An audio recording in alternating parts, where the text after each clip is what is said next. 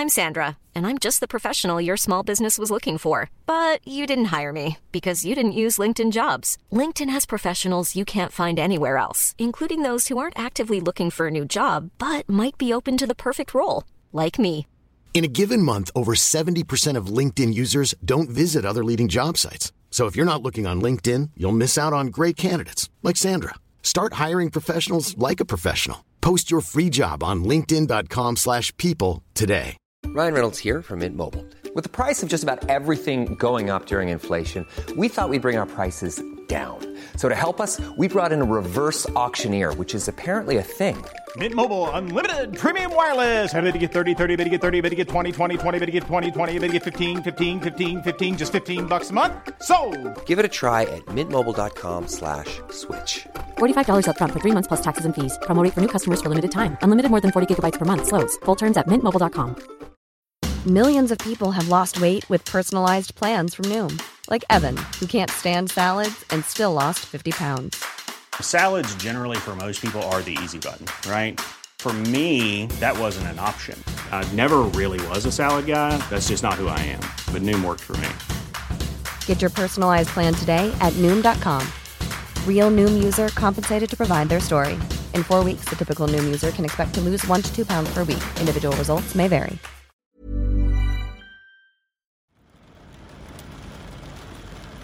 It's early January 2024, and our little home at the top of the hill is being battered and buffeted by the wind. When I went out for a walk earlier this week, it was very blowy. I didn't want to make too many unrealistic New Year's resolutions this year, but I have set myself the goal of going for more walks. It's something I really enjoy, but it's all too easy not to prioritise it. Here in England, we're at the tail end of Storm Henk. Luckily, it hasn't been too devastating where we live, but it's still caused leaves and paper to whirl around madly, and my hair's been trying to achieve liftoff every time I step outside. This week, I've seen dog walkers trying to control restless pets and neighbours huddled inside coats trying to get to the corner shop without blowing away. We think a lot about the destructive power of water, but we shouldn't forget the effect wind can have too. It's easy to see why our ancestors ascribed particularly persistent gusts to supernatural forces. There are all sorts of folk beliefs about wind, from the ancient Greek personification of the four winds, the anemoi Zephyrus, Boreas, Notus, and Eurus, to the idea that a sudden fierce blast of wind is the work of the fairies. In some parts of the world, it's believed that all winds are born on Christmas Eve and baptized before Epiphany, so we're right at the time of the wind's baptism when they're at their most vigorous. Weather of all kinds has always influenced agrarian life, and sailors in particular have always been at the mercy of the wind and its whims. I certainly won't be setting out to sea today, but my story will be whipping up a very magical storm, although not without consequences. So take yourself out for a blustery walk, then come inside, get warm, and gather close around the fire to listen in.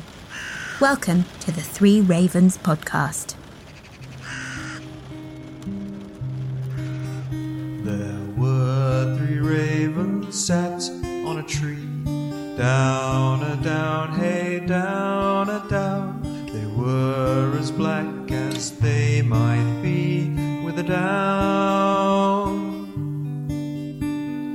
One of them said to his mate, Where shall we our breakfast take? With a down, dairy, dairy, dairy, down, down. Hello and welcome to episode 31 of the Three Ravens podcast. I'm Eleanor Conlon, and I may have the body of a weak and feeble woman, but I have the heart and stomach of a king. And I'm joined by my co-host Martin Vaux, who can confirm that for me. I can indeed. All hail Eleanor the First. Martin and I have been attempting to take a bit of time off over the Betwixtmas period hmm. with slightly mixed success, but we've certainly found time for reading, seeing friends, and watching films. Still, we're looking forward to the next few weeks as we continue with Series 3. We've still got eight fascinating historic counties to explore after today before we've completed our first lap around the country. We've discovered such a treasure treasure hoard of interesting folklore, stories, magic, and superstitions, and we're mm-hmm. so glad that you're all here to share it with us. We love hearing your stories too, and we're looking forward to sharing some of them at the end of the series in our first Flash Fiction episode. We've had some great entries already, so if you're itching to tell us a tall tale, send us up to a thousand words of original fiction inspired by folklore, and we'll give them a dramatic reading on a special episode. Just send them to us at three ravens podcast at gmail.com, which is the place to get in touch with us about anything else too. We have some lovely new Patreon subscribers to thank this week too. Thank you so much for your support and welcome to the Conspiracy of Ravens to Cassandra, Laura, Kirsten, Luke, and Reese. All hail Cassandra, king of Patreon. All hail Laura, king of Patreon. All hail Kirsten, king of Patreon. All hail Luke, king of Patreon. All hail Reese, king of Patreon.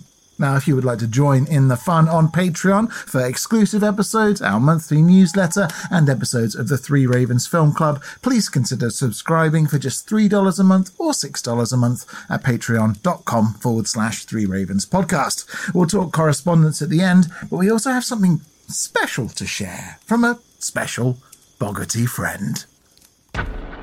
Hello and welcome to a Northern Counties Paranormal podcast hosted by Within the Boggart Wood. My name is Tony, and in the podcast I'll be your guide to all things ghostly, with a hefty amount of folklore, myths, legends, and history thrown into the mix for good measure. As well as traditional tales and superstitions, I'll be scouring historical archives of some of the lesser known stories, and will also be recounting listener accounts of real life encounters with the weird and wonderful, as well as regaling listeners with results of paranormal investigations. Just look up Within the Boggart Wood on social media, your favourite browser or podcasting platform, or come and visit theboggartwood.uk. See you soon. We've mentioned within the Boggart Wood before on Three Ravens and Boggarts in general. Yes. Not least that the more a Boggart is mentioned, then the more powerful it becomes. Absolutely, and we want this particular Boggart to become the mightiest Boggart of all. So do please subscribe to Within the Boggart Wood wherever you get your podcasts and tell your friends. His voice is so great, honestly. You could listen to him for hours and Mm. Yeah. really recommend the podcast. And it's also um, one of the regional accents that we can't do. No, not at all. Anyway, One of the many regional accents that we can't do. For now, should we start celebrating the what eighth of January? Have we got anything particular to celebrate today? We certainly have. Oh, good. As every agricultural community knows, the 8th of January is Plough Monday, which marks the effective start of the new farming year. Well, happy Plough Monday, and how do we celebrate? Well, although Plough Monday is the beginning of the farming year, it also seems to be something of a delaying tactic, as there's a great deal of celebration and festivity, but not very much work. No. There's a rhyme which told ploughmen what they ought to do, which goes, Plough Monday, next after that twelfth tide is past, bids out with a plough, the worst husband is last. Worst husband, I like it. yeah. However, it seems that they were all pretty bad husbands because the ploughman would be busy with other pursuits, mm. including the lighting of plough lights, which were candles kept burning in the church to ensure God's blessing on the efforts of farmers. Plough lights were actually banned during the Reformation, Really? along with other so-called superstitious practices. Hmm.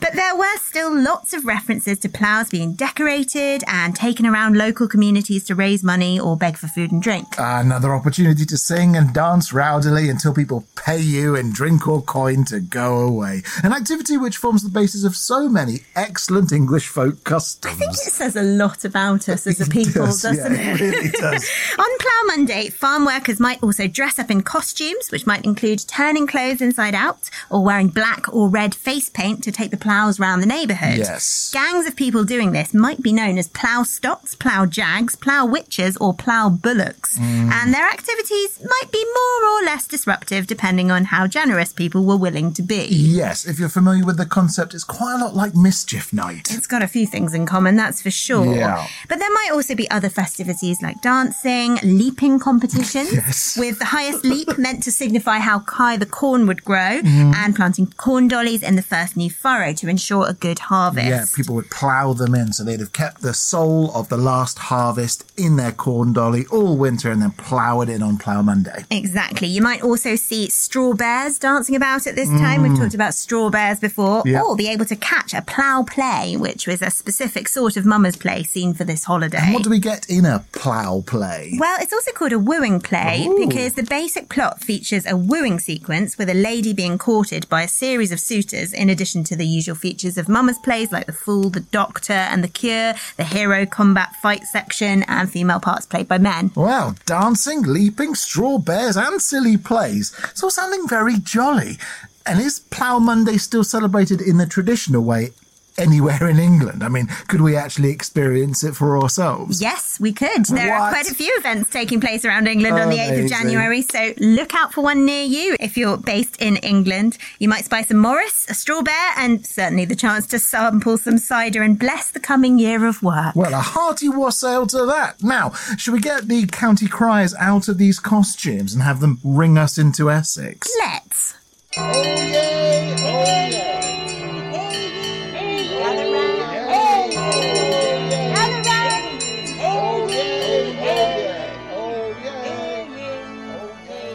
Essex is located in the east of England.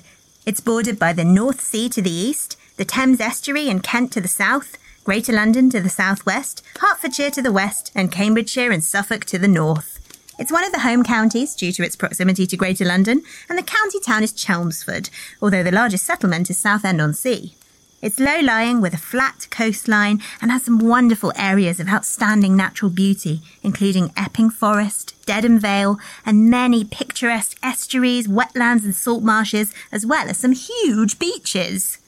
Martin, do you have any associations with Essex? I mean, I have no personal associations with Essex. I'm pretty sure I've driven through bits of it on the way to other places, and there is a bit of a stereotype association with people from Essex. Uh, maybe this is just an English thing, but there's a kind of association with fast sports cars. Uh, bleach blonde hair, and perhaps not being the most sophisticated in a traditional sense. There you know was what I quite mean? a popular television program, wasn't there, called The Only Way is Essex, Yeah, which I've got to confess I've never seen, Yeah, I so can't comment on at all. But I know that was popular and possibly helped to perpetrate some of those stereotypes. Yeah, a stereotype has existed for some time, but I imagine it's got absolutely no relation to people from Essex at all. No. now, I haven't explored much of Essex, I must say, although we had a very enjoyable day trip to Colchester and spent many hours in the museum in Colchester Castle. Is that in Essex? Yeah. Oh, okay, so I know Essex. Yeah, I've been, well, I've been to Colchester at Yeah, the you've very been to. Colchester. And that museum is absolutely fascinating. Oh, it's so good. If you happen to be in the area, really recommend a visit to that. Lots of amazing history and archaeological finds. Mm. I couldn't find a county motto for Essex. I don't think they have one. Oh, okay. But the Essex flag is pretty splendid and actually quite ancient in origin. It features three Saxon blades or sexes on a scarlet red background. Oh, wow, that sounds quite grand. Bit of a statement. Yeah, it? definitely. And I think quite indicative of Essex pride. Look at our three knives. Mm. Yeah. The county has its own patron saint, in fact, Saint Cedd, who was a Northumbrian monk who trained in Ireland.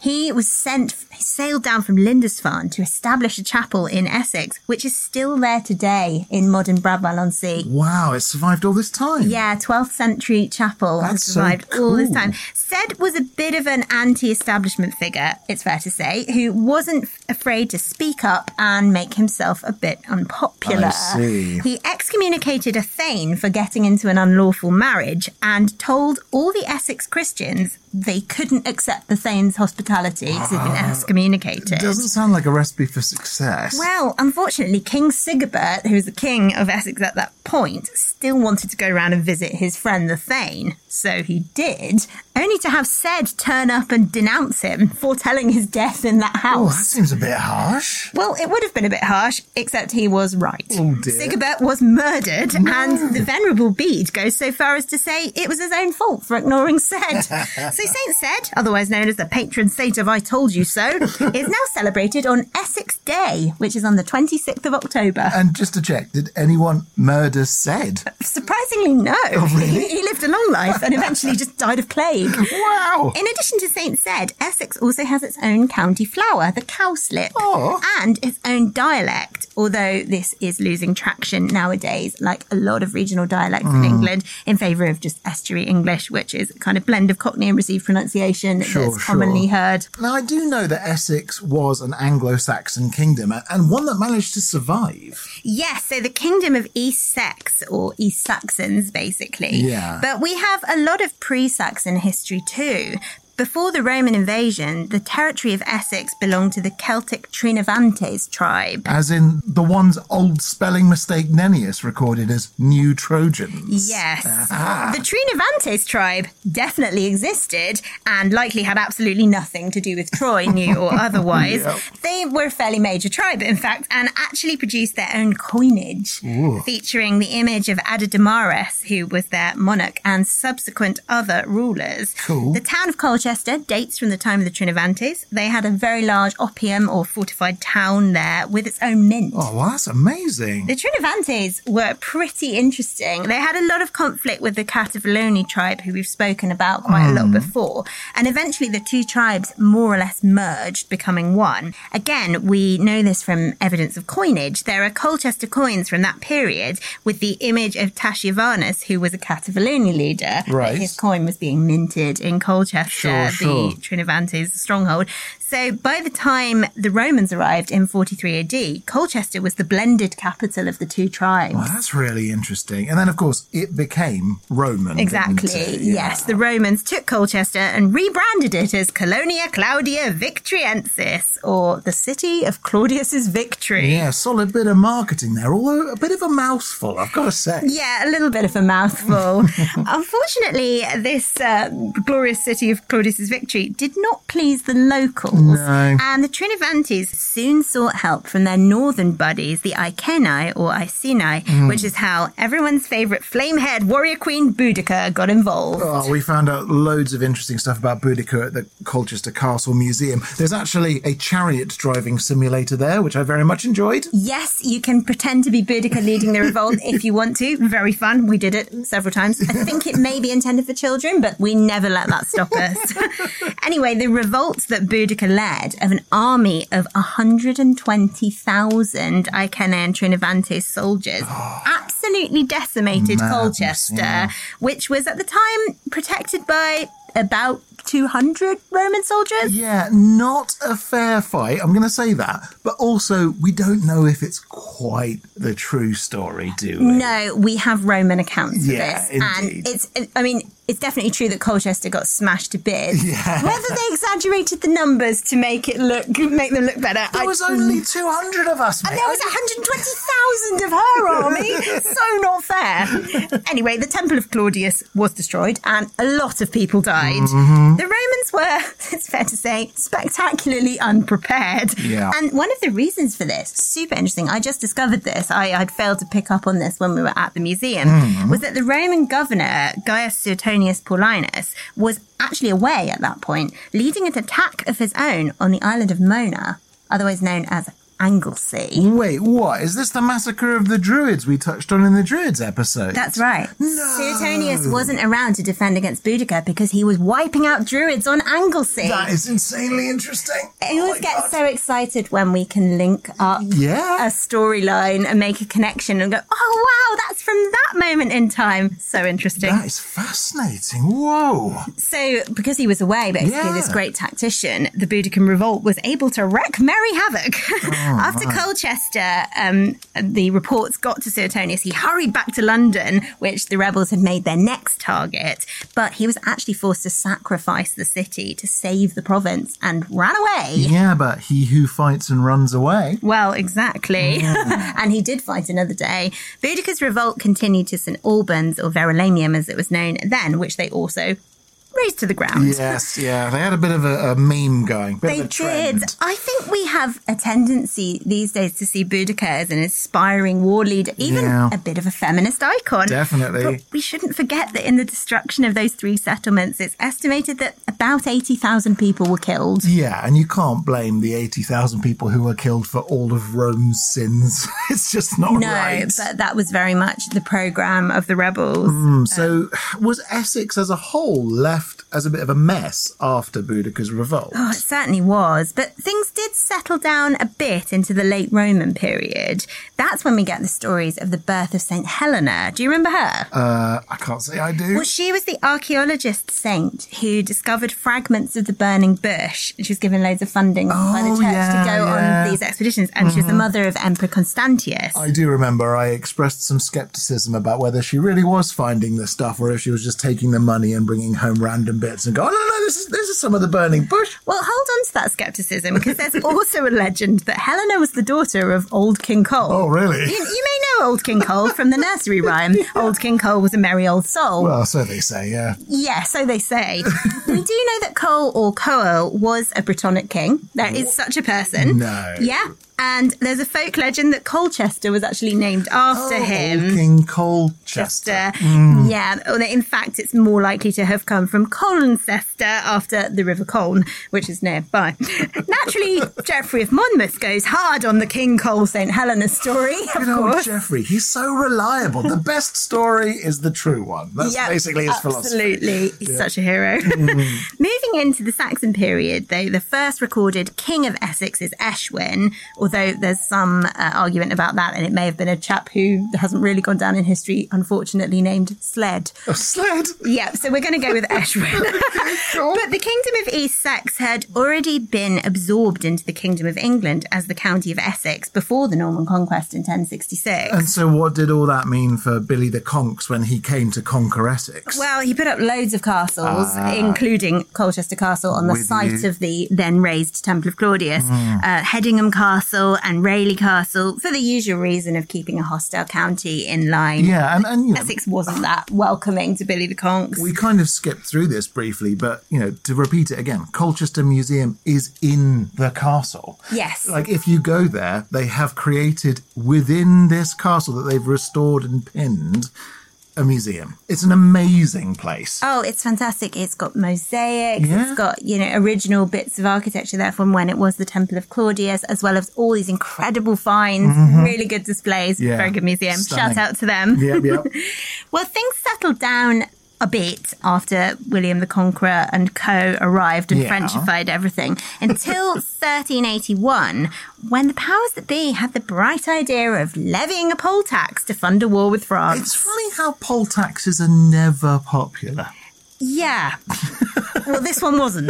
Well, just to be clear, a poll tax, in case you're unfamiliar with the idea, is it's something that everyone has to pay. It doesn't matter who you are, everyone has to pay the same amount. It's a poll tax because it's a tax for having a head. That's what it means. Yeah, A poll tax. a literal tax on your head. Oh, dear. The author of this particular poll tax was probably John of Gaunt, Uh-huh. who was the de facto ruler of England at this point, while Edward III was on his sickbed and not really up to much, let Mm. alone levying taxes. Sure. And it was not popular, Yeah. especially in Essex, where the peasants' revolt actually started in Brentwood. Oh, yeah, okay. So started in Essex, the Peasants' Revolt. But I've got to say, as far as I remember, the Peasants' Revolt did not go splendidly well for the peasants. No, indeed. Hmm. The revolt was very much put down, and Colchester Castle, actually, and Chelmsford were both the scene of many executions of people who'd participated in the revolt. Still, I mean, you'd think that those in charge would have learned that people do not care for poll taxes by this point in history. Yeah, they have tried them time and time again. Yeah. Um, in our lifetime as Yeah. well. Mm. and still unpopular. We haven't quite had a peasants' revolt recently, No. but you never know. We've had some, had some good riots. though. 2024 could be the year of the peasants' revolt. Mark 6 or whatever we're on by now. Watch out, Rishi. Now, before I get stuck into the fascinating folklore of Essex, Hmm. I do want to mention one more tidbit from its history. Tilbury, which is on the north bank of the River Thames, was chosen as the focal defensive point against the Spanish Armada in 1588. And it was there that Elizabeth I made her famous speech to the troops. Really? I know I have the body of a weak, feeble woman, but I have the heart and stomach of a king, and of a king of England too. And think foul scorn that Parma, or Spain, or any prince of Europe should dare to invade the borders of my realm, to which rather than any dishonour shall grow by me, I myself will take up arms. I myself will be your general, judge, and rewarder of every one of your virtues in the field. Cool, blimey. She knew how to make a corking speech, didn't she, old Lizzie the First? So, quite a few castles have already come up, and it, sounds as though there are quite a lot of interesting places worth visiting in Essex. Yes, Essex boasts over 14,000 buildings with listed status. What? Yeah, which means it's got amazingly preserved architectural history. Insane. One of them is the 7th century church established by Saint Cedd. Uh, so the, the site is 7th century. Right. The building on that site is a 12th century building. Still 12th century Um, it's old. called St. Peter on the Wall, and it's very beautiful. Look at some pictures. It's super Mm. atmospheric. We'll pop one up on the blog so you can have a look. Yes. And then we also have Audley End House, Hedingham Castle, Colchester Castle, Chelmsford Cathedral, Ingatstone Hall. And I should also give a special mention to the pier at Southend on Sea. Yeah, which famous. is the longest pleasure pier in the world at over a mile long. So it's over a mile of pleasure. Yeah, a lot of people love it. Also worthy of note is the Kelvedon Hatch secret nuclear bunker. Kelvedon Hatch secret nuclear bunker. Not just a nuclear bunker, Eleanor. A secret nuclear bunker. Yes, oh, it, it's fair to say it was secret. It's now so not secret that it's actually got a brown sign which points to secret nuclear bunker. No, yes, that's very It's funny. buried beneath an unassuming looking bungalow in Kelvedon Hatch, and it was created and maintained during the Cold War as a possible secret government headquarters outside of London, Yeah. and wasn't decommissioned until 1992. Actually, Whoa. And there are several floors of it. It's a very extensive bunker, and it's now a museum you can visit, and supposedly incredibly haunted. And I must say, the photographs I've looked at do have a very eerie quality. Oh, it sounds well worth a visit. Now, there's something about all these military sites, isn't there? Yeah, almost all of them seem to have associated ghost stories. I don't know mm. why the, the government and the military pick these horribly haunted places. well, I think they make them haunted. I think that's Do you think the it's their truth of fault? it. Do. I mean, armies are generally quite associated with death, aren't they? That I suppose so, One of the although- things they're famous for. In a secret nuclear bunker in a country that wasn't invaded, you wonder how much death there really was. Well, maybe if it's dark down there and there's a lot of stairs, you know, bing, boom, boom, boom. You think it's just haunted by the ghosts of people who've had a little accidental Yes, tumble. exactly. That would be so sad and so underwhelming if you went as a paranormal investigator. Well, I could be really angry about having slipped on the staircase. You know, poltergeist activity and all the rest, having a right old tanty. Well, speaking about poltergeist activities and indeed right old tanties, that Yeah. segues very nicely into my next story, which is about the house called the most haunted house in England. I am, of course, talking about Borley Rectory, which once stood in North Essex, almost on the Suffolk border. Ah, the infamous Borley Rectory. Now, I know a little bit about Borley Rectory, not least because your dad is kind of obsessed with Borley Rectory. Yes, he's done a lot of research and he's very interested. So we've we've picked up a bit secondhand, haven't we? Yeah, so which angle are we going to take into Borley Rectory? Because it is very famous. I mean, made primarily famous by Harry Price, right? Supernatural Yes, researcher. absolutely. So the house has been demolished now, so you can't visit anymore. Yeah. Um, it was claimed that it was haunted ever since it was built. Hmm. However, the accounts of the hauntings definitely increased after a visit from Harry Price Ghost Hunter, who wrote two books about the paranormal happenings he had supposedly witnessed in the house. Yeah. The basis for the haunting seems to be the classic monk nun love affair resulting in execution and walling up. Yes. We've encountered quite a lot of these in our reading from various counties. Oh, yes. When in doubt, blame a walled up nun. So, descriptions of the phenomena that various people witnessed at Borley Rectory included writing appearing on the walls and disappearing, people being locked inside rooms, the ringing of bells, things being thrown, including stones, Yes. and numerous other things. But that's kind of where it went wrong, wasn't it, in the end? Because Harry Price was actually caught in the act of throwing gravel at a window, trying to simulate that it was poltergeist activity. And that, that kind of was the moment when he was rumbled, wasn't it? Yeah, absolutely. Uh, although not for a while afterwards, it was a bit later that the Society for Psychical Research conducted an investigation and concluded that most of the phenomena had been faked. Yes. Including by Harry Price. It was quite a scandal and not the only one that Price was involved No, in. no, not at He's a very interesting figure and it's well worth having a read about him if you're not familiar with his doings. But I don't think it's quite fair to say that England's most haunted house isn't haunted at all, because there are some records of some really weird things actually happening there. There are, but there's been later accounts where the people who were involved in those have come forward and said they faked the whole thing. Oh, no way! Yeah, so Marianne Foyster, who was the wife of the Reverend who moved in there, um, the, they were the last people that lived there, I think, Sure. Foysters, um, before it burned down. She came forward years later and said she'd faked it all. No way! Yeah, they were trying to get money and raise interest in the house. Yeah. And there was a, a man who'd been a little boy and who'd visited and lived there as a child, and he said that they were all involved in faking the phenomena. But hold on, wait, because it's not just like Borley Rectory. There's the church as well, and that's supposed to be haunted. Oh yeah, that's super haunted. Oh, right. yeah, yeah. So the house wasn't haunted. Yeah, the church was Borley haunted. Church near, nearby the site of the rectory. Absolutely. Paranormal researchers have recorded ghostly organ music, footsteps, tapping, wailing, even photographs of ghostly figures in the churchyard. Uh, the church has got the lot. Oh well, that's a bit more like it. I was feeling very worried for a moment there. I was like, sure, no, I know that some of this is meant to be real. Don't worry, there are plenty of other ghost stories in Essex to choose from too, Well, and good. some of them have got to be real. Yeah. There's Saint Osyth herself, in fact. who- Osyth? Yeah, that's her name. Saint Osyth. It's a Saxon name. Okay, sure. She was also a princess. Uh-huh, Don't mock her. right, okay. And she appears at her priory on the 7th of October every single year. Blimey. So don't mock her name if Yeah, you rock up there. all right. Osyth was beheaded in the 7th century, and her executioners were very surprised when she picked up her head and walked with it to the village church, where she knocked on the door before finally collapsing. Oh my And at midnight on the 7th of October, you're supposed to be able to see her holding her severed head in the churchyard. Oh my god, that is firstly incredibly gruesome, brilliantly imaginative and exciting, and also I know what we're going to be doing this seventh of October. I have a much friendlier ghost too, if you don't fancy old headless Osyth. I mean, Um, I, kind of do, but yeah, go on. But this it ghost helps lost people in Epping Forest. Supposedly, she's the ghost of a woman who got lost and died of cold in the winter. And she now leads lost travellers out of the woods in a very particular way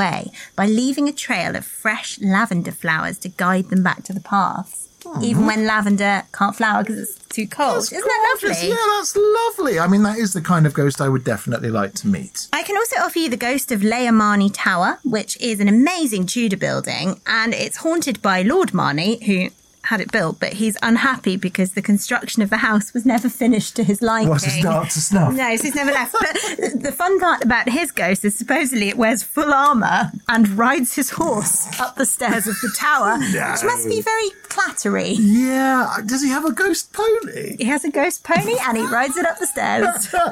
to be honest, Eleanor, talking of ghost ponies, I'm surprised Dick Turpin hasn't turned up yet because, you know, he is our most well travelled spectre, and I imagine he was passing through Essex all the time. You want Dick Turpin? Yeah. Essex has Dick Turpin. Oh, of course it does. It's quite a good story too. there is a cave in Epping Forest, which was supposedly one of Dick Turpin's hideouts Uh-huh. and a base for organising lots of criminal activities, of course. Uh, but he was almost rumbled while in Essex by a chap called Thomas Morris, who tried to capture Turpin at this cave. But Turpin shot him, presumably incredibly messily, with a hand cannon. Oh no, this is getting gory. I'm kind of sorry I brought it up. Yeah, try not to picture that too vividly. Hmm. of course, though, the thing Essex is most famous for is being witch hunting country because Matthew Hopkins, the self styled witch finder general, was mainly active in the east of England. Yeah, of course. He lived in Manningtree and Mistley and is known for his horrendous methods of interrogation, torture, and accusation of more people than all the other witch hunters in England in the previous 160 years. Such a terrible chapter in our history, and Hopkins' legacy can't really be understated. To be No, honest. because many of his methods had a colonial impact too, Yep. and some are being still used in the New England witch trials of the 17th century. And again, you know, we've talked about this on the podcast, but the man just appointed himself Witchfinder General. Yeah, he went about telling everyone he was Witchfinder General, but he didn't have any official standing. No. He wasn't officially appointed. He, didn't have to have a job interview or anything, didn't even write a CV. No, just went riding around drumming and accusing hapless people of witchcraft. And so, are there tales of any real witches from Essex? As in,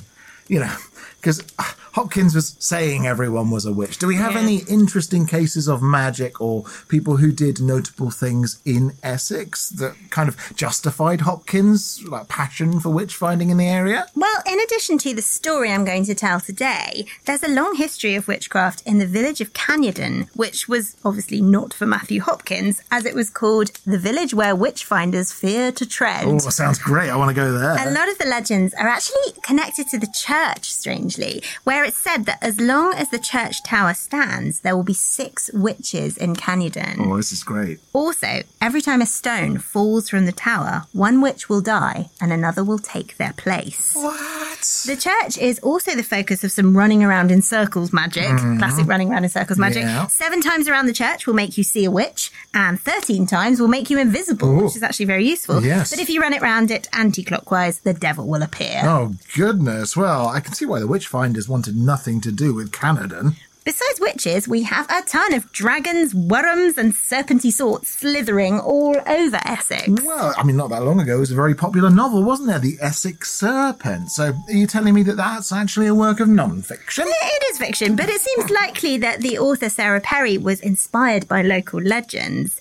Although Bures is technically in Suffolk, and we talked about the Bures Dragon before, Yes. it is very close to the border. And there's also a stained glass window commemorating the Bures Dragon in the church at Wormingford, which is technically in That, Essex. yeah, that cannot be a coincidence as No, well. I think it's quite likely that this dragon was roaming around that border area. Yeah, but also the name of the place, Wormingford. Like, well, it quite. yeah, it's got to be named after the worm, surely. Gotta say though, the dragon depicted in that particular stained glass window looks very like a crocodile. Uh-oh. And one of the legends about the Bures dragon was that it was an escaped crocodile belonging to Richard I, Sure, which we did also we talk about about, before. Yeah, yeah. But it seems like North Essex is decidedly dragon country because in St Mary the Virgin in Wissington, there is another amazing dragon wall painting, really large, beautiful picture of a dragon. Cool. And there are also some stories of a basilisk type dragon in Saffron Walden, described very nicely as follows of being colour between black and yellow, having very red eyes, a sharp head, and a white spot hereon like a crown. It goeth not winding like other serpents, but upright on its breast. If a man touch it, though with a long pole, it kills him. And if it sees a man far off, it destroys him with its looks. Crumbs. Furthermore, it breaketh stones, blasteth all plants with its breaths, it burneth everything it goeth over, and no herb can grow near the place of its abode. I mean, the best part of that is a sharp head. what an image!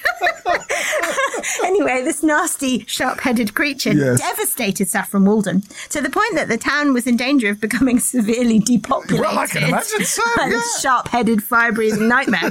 Luckily, a wandering knight came along and had the bright idea of covering his armour in crystal glass, Clever. which meant the horrible, sharp headed basilisk saw its own reflection and died. See, that sounds a lot more involved than just holding up a mirror. Like this knight decided, ah, what could I do? What could I do? I know, bejazzle myself. Yeah, but imagine how awesome he looked in crystal armor. I mean, who wants to have a statue of themselves just holding up a mirror when you could look absolutely amazing? That's true. I'm glinting, darlings. I'm glinting. Basilisk. Oh. now, as everybody knows by now, I am much more of a dog person than a snake person. So I'm happy to say that Essex has some dog legends too. Cool. Black Shuck terrorises nearby Suffolk and Norfolk, of course, but Essex has its own shucks, including Old Shuck, a rather friendlier version of your classic big black dog, who's known to appear to lone women walking at night to escort them safely home. Oh, what a good boy. That's really great. There are two more, though. At Pitsea Mount near Basildon, a pair of ghostly hounds known as the Black Shucks of Basildon. They appear on Pitsea Mount around the ruins of the 13th century St Michael's Church, and they were last spotted in the 1980s. And they were described as being a pair of dogs, very large, with red eyes, who chased the people who saw them before vanishing. That's so interesting. I always thought that shuck was a specific black shuck from Norfolk and Suffolk. But it seems like this is a whole kennel of shucks in that part of the world. Hmm. Do you reckon they were breeding at this. Yeah, at I think? I think that's where the pedigree comes from. now, I can't not mention the charming folk custom held every year since the 12th century in the town of Dunmow. The legend goes that the lord of the manor, Reginald Fitzwalter, and his wife dressed themselves as common people after a year and a day of marriage and went to see the local prior for a blessing. The prior was so impressed at their devotion to each other that he awarded them a side or a flitch of bacon. When Lord Fitzwater revealed his true identity, he gave his land to the priory on the condition that a similar flitch of bacon should be given to any couple who could claim they were similarly devoted. Well, I like this. This is very, very wholesome. But I'm just, you know, I'm speaking to any priests or anyone involved in the church right now who happens to be listening to the podcast.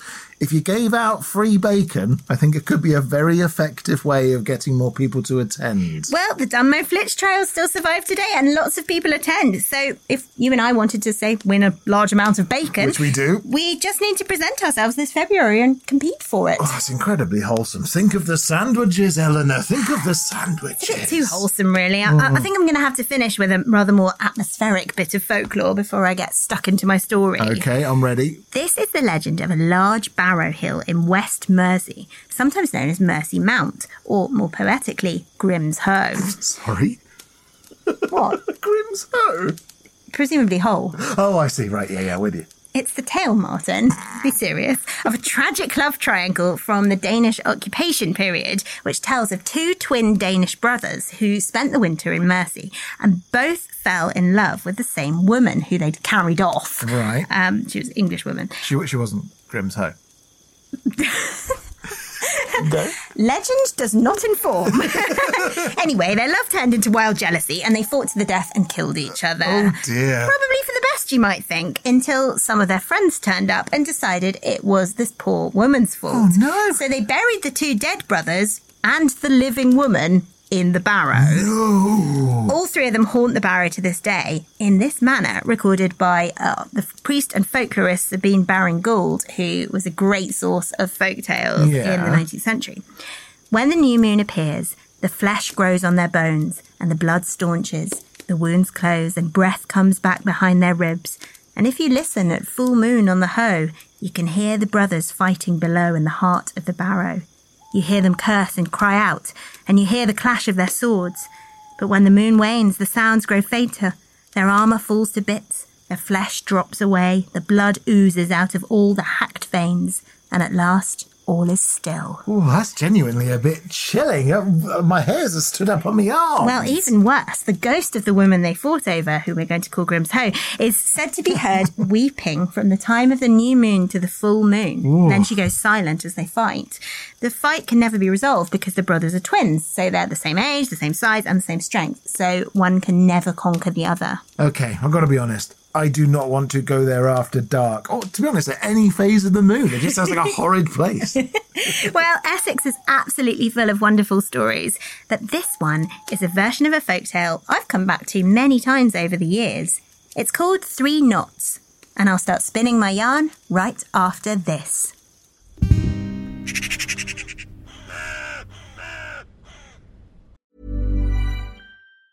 There's never been a faster or easier way to start your weight loss journey than with PlushCare. PlushCare accepts most insurance plans and gives you online access to board-certified physicians who can prescribe FDA-approved weight loss medications like Wegovy and Zepbound for those who qualify.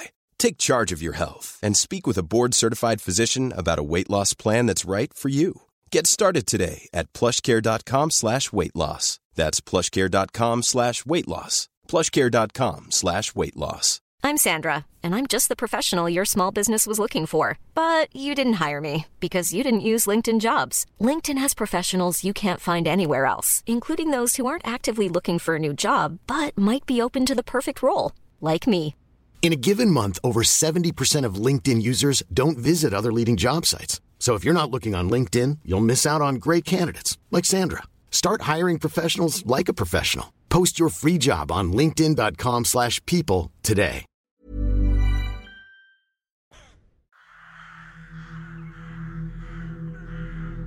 The wind is a wild soul and hard to tame. It cannot be pinned for long, and it laughs away every attempt.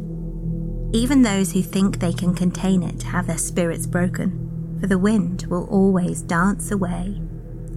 People who can control its rough magic are few, and you may never meet one. One such soul was Sarah Moore. She knew the secrets of the wind and some of the secrets of the sea as well, although it has too many to ever know fully. Gulls perched on her shoulders and told her tales of their flights to distant shores, and shimmering fish jumped from the water to giggle at her jokes. Sarah Moore was strong and tall, and the four winds liked to play in her storm grey hair. She had quick, clever fingers, and she wove charms from colourful wool and twisted net fibres.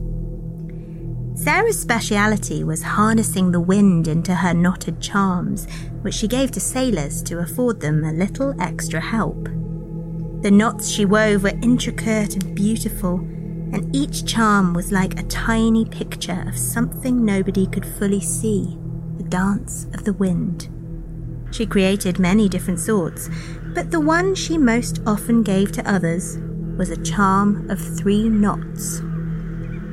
Three knots Sarah tied into her charms, and each knot had a different purpose. A sailor could carry her charm aboard and, as needed, untie a knot. The release of the first knot would produce a light breeze, just enough to catch the sails of a ship at first. The second knot let out a strong wind which could carry a ship to its intended point much faster. But Sarah always tied a third knot into her charms, a balance of sorts, which she told sailors never to use. Within that third knot, a storm was contained, and if it was released, it might rage unchecked until it had claimed something from the seas. Most people listened to Sarah when she warned them not to use the third knot, but there are always exceptions. For instance, I heard of a man over from Sheerness who used one of Sarah Moore's charms. I don't know why he'd come to Leigh-on-Sea to do his wife's shopping, but he had a list and he'd made the trip. The shopping was done quickly and cheaply, and this man decided he'd spend the rest of his day in the quayside inns. Still, when the sun started to get low, he thought he'd better start for home to avoid angering his good lady. Worry beset him when the waters were calm, with no wind to catch a sail. Luckily for him, Sarah Moore was walking along the quay, feeding the seabirds, and she offered to sell him a charm. Just like she always did, she told him never to use the third knot, and he nodded and he paid her. Well, this chap was just delighted. He released the knot, and a light breeze fluttered through his sails and set him on course to sail back to Sheerness. He was enjoying the sunset, looking over the bows, when he thought it was still quite a distance home, and that he might just have a little more wind, just to help him get along a little faster.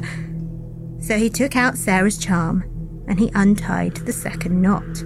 Oh, didn't he get along beautifully then? The ship cut through the water like a cormorant skimming along the surface, and this man thought there was nothing better. He decided he'd never do the shopping anywhere but Leigh-on-Sea. But the sun had dipped well and truly below the horizon by then, and he thought of his wife waiting back home in Sheerness, wanting the things he'd bought, and he thought perhaps he'd just have a little more speed, just to get home faster. Sarah's charm had worked so beautifully up until now that he could just imagine how it would be with a little more wind. So he let out the final knot and held onto the mast, ready to fly into Sheerness port like a shooting star. Well, just as he'd been warned, a fearsome storm blew up. It battered and buffeted at his ship, and he had a job to cling on to the mast. He was lucky not to be sunk or dashed to pieces, but on that occasion, the wind fiercely blew the ship off course, away from Sheerness, and all the way back to Leigh-on-Sea. And who should be waiting for him on the quayside but Sarah Moore, with her hands on her hips and a smile on her face, and what did she say but I told you so? But most of the time, the people who used Sarah's charms listened to her words and were well satisfied with the service. Of course, it wasn't free. Magic had a price, and Sarah Moore charged it happily. Selling her spells kept her cottage by the sea well supplied with salty fish and red heeled shoes, and it was a happy place filled with pretty shells and gull's feathers and dangling charms made of sea glass. Most days she sat outside on the Leigh harbour side, talking to the winds and watching the ships, and selling her charms to anyone who wanted them.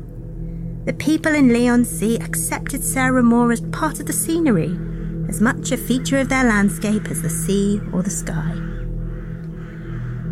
But one day, a foreign ship sailed into Leigh, a mercenary crew who'd come to patrol the seas and keep them safe from the threat of invasion. The captain was a solemn, cold man who had read the words of Matthew Hopkins and others, and when he looked at Sarah Moore with her twists of thread and her chattering birds, he only saw a witch.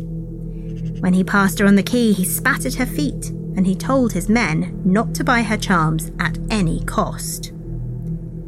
About the town of Leigh, he spread vicious rumours about Sarah, telling people that she'd sold her soul to the devil and that the seabirds she fed were her hellish familiars.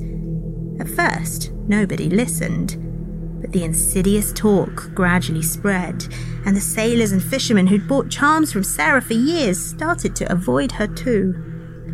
Sarah soon found that people stopped saying good morning to her, and she wasn't welcome in the pubs she always went to. Even the landlady of the Bent Bowsprit Inn, who'd been her friend, was rude to her, and Sarah started to feel as though Leigh-on-Sea wasn't the happy home it had always been. It didn't take very long for her to trace the problem back to the foreign captain. His rude remarks and the way he crossed himself whenever he passed her or clutched at his silver crucifix, and the way he pointed at her and muttered things to his crew, oh, he was the source of it all right. Now, Sarah Moore was no wallflower, so she lost no time in marching up to the captain's ship the next time it was in dock and confronting him. But he didn't have the grace or the face to speak to her. He turned away and shut himself in his cabin and wouldn't meet her eyes. You'll see, said Sarah Moore. You'll see for she was full of a tearing fury, spiralling through her like a whirlwind, and she vowed to have her revenge on the foreign captain and his shipmates. The captain opened his sea chest and looked into his book of Maleficium, and after long hours of pondering, he had an idea of what to do about Sarah Moore, but he kept it to himself for a little while in case nothing happened at all. After all, the coldness of old friends is sometimes enough to send someone away from the home they've loved. But Sarah wasn't to be seen off so easily. Her anger was growing as rain swells a dark cloud. The next overcast day, when the captain sailed his ship out to patrol the estuary, Sarah Moore stood on the quay with a bundle of threads in her hands. As she stared at the ship, she twisted the threads into a new dark shape. Not her usual three knots, but a tangled, bramble spiked knot of malice. And she tossed that oily, dark thing into the air until a whispering wind caught it and carried it right to the top of the mast of the captain's ship. There it tangled itself around and around, and when Sarah Moore spoke some words to it, it stuck fast as though it had been carved into the grain of the wood. The knot began to glow, drawing the storm clouds around itself in a web of wind and rain, until it was the eye of a fearsome storm which raged only about that ship. For Sarah Moore had no anger in her heart towards the other sailors and fishermen of Leigh. But around the bows of that ship, the estuary churned and roared. The crew clung to the masts and the bows, their stomachs rolling as they went for the barrels of rum, vowing not to die sober if they had to go that day. The captain stood at the wheel, and as he looked back towards Leigh, he saw Sarah on the shore, and he knew that the time had come to put into practice the things his book of Maleficium had told him. He knew that a witch needs a connection, a magical link to the spell she's cast. So he looked around for the source of the raging wind and rain, and he saw the glowing knot at the top of the mast. All in a trice, he ran to fetch the great axe he kept in his cabin, a relic from another life, and he swung it back and chopped into the ship's mast as though he were cutting down a great tree in a forest. Righteous fire fueled his strokes, and in three chops the mast was toppling from its great height and crashing into the waves below. As soon as the mast hit the surface of the water, the storm stilled. The sailors cheered the bravery of their captain, and they didn't mind that they had to row all the way back to the harbour, for they all knew how close they'd come to dying that day. They knew that the burn in their muscles from pulling at the oars would soon be relieved by strong liquor and prayers of thanks that their captain's foresight and knowledge had saved their lives. But when they arrived back at the quay in Leigh, there were no bright smiles or words of welcome for their safe return. Instead, they found a group of people gathered around a fallen shape lying near the harbour wall. It was the dead body of Sarah Moore, lying in a pool of her own blood, with three great axe wounds sliced across her chest. Nobody in Leigh knew exactly what the captain had done, but they knew he was to blame. It didn't take long before they forgot that they'd listened to him and colluded in Sarah's misfortune. Leigh-on-Sea made it quite clear that the captain wasn't welcome there anymore, not in any of the pubs, and nor were any of his crew. Soon enough, they set sail for other waters, and they weren't seen again in those parts. The landlady of the Bent Bowsprit Inn changed its name to the Sarah Moore, in honour of the Witch of the Winds, and it remains named for her to this very day, though it's a long time now since she sold her charms by the sea there. Many a sailor has wished he held three knots in his hand to unleash a wind, and many more has longed for the spells Sarah wove to keep them safe at sea. But as for Sarah, she lives on in the winds which lift the waves into carrying ripples, and in the fluffy clouds which darken with the rain. If her spirit takes a fancy to a handsome seafarer, she might help a ship along by blowing a breeze through its sails. But too much zealotry and cold looks aboard, and Sarah Moore might just knot her spirit around the mast and whip up a fatal storm. And so my tale is told, and now it belongs to you.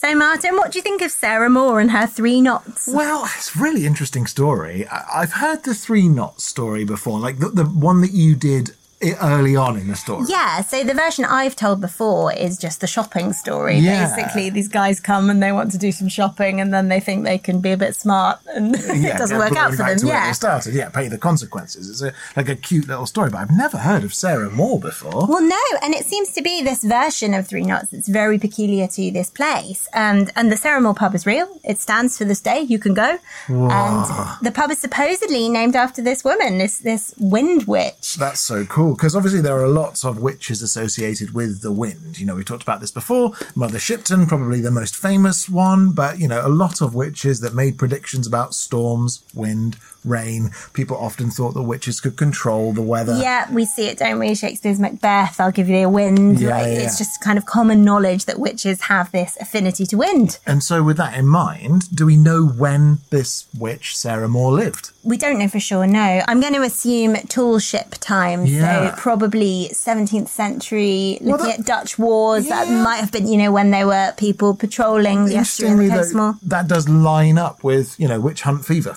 Well, it does, and that's it, and that's why I've sort of popped in that reference Yeah. because that was that was when I thought the story most likely took How place. fascinating. And three axe blows. What a nasty way to Yeah, go. Yeah, it's an unusual ending, isn't it? And it's it's not a particularly happy ending for anybody. No. Because the captain's not exactly happy. Yeah. And Sarah poor Sarah Moore's dead. But I, I wanted her to have a bit of an afterlife as as weather. yeah, yeah, sure. Well, that's really nice. Thank you, Ellen. That's super, super. and maybe one day we can have a drink in her pub. Yeah, maybe we can. That'd be really nice, wouldn't it?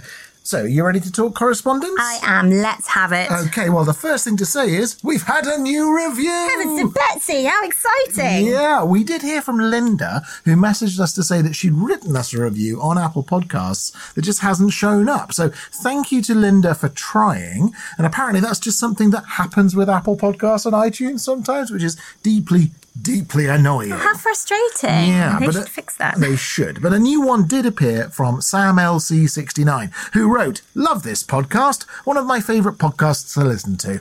Always looking forward to new episodes. You both are amazing. Well, that's very nice. It Thank is. you, Sam LC69. Yes, thank you. And please, as ever, dear listener, if you have five minutes, do hop onto iTunes, Apple Podcasts, or wherever you get your podcasts to. Drop us some stars and, if possible, write us a review. Everyone really does help other people to find the podcast. Elsewhere, thank you so much to everyone who sent us lovely New Year's messages, including Helen, Robert, Donna, Kurt, Sam, Samuel, Linda, Ian, and Andy. Thank you also to John, Patty, and Ruth for their lovely art and very interesting posts on the Three Ravens podcast group on Facebook. And Mary, who shared an awesome video of people singing in an underground cave system Yes. off the back of our discussion on the Three Drummers Drumming Advent mini episode. So cool. And as for our likers, commenters, and super sharers this week, particular thank yous to Paul, Pamela, Charles, Donna, and Michelle on Facebook, Louis, Laura, Zizazaza, Hedgebound England, and Mothers of Weird Wednesday on Instagram,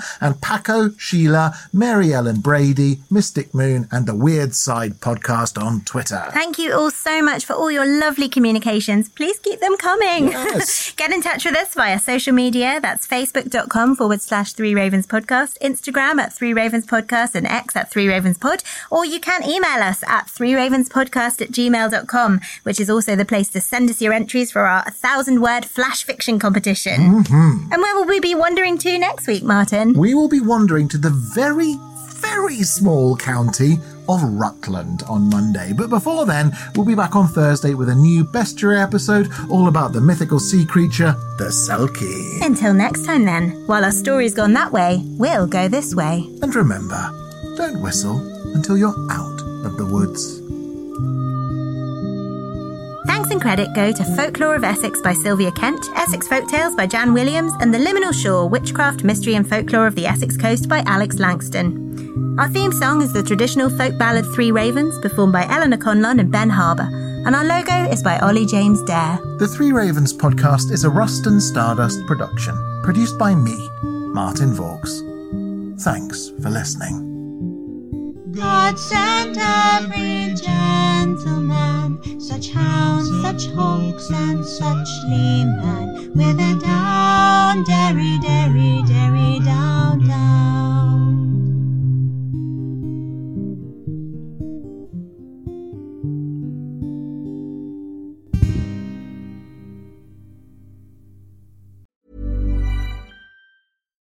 Why don't more infant formula companies use organic, grass fed whole milk instead of skim? Why don't more infant formula companies use the latest breast milk science? Why don't more infant formula companies run their own clinical trials? Why don't more infant formula companies use more of the proteins found in breast milk? Why don't more infant formula companies have their own factories instead of outsourcing their manufacturing? We wondered the same thing. So we made ByHeart, a better formula for formula. Learn more at byheart.com. Planning for your next trip?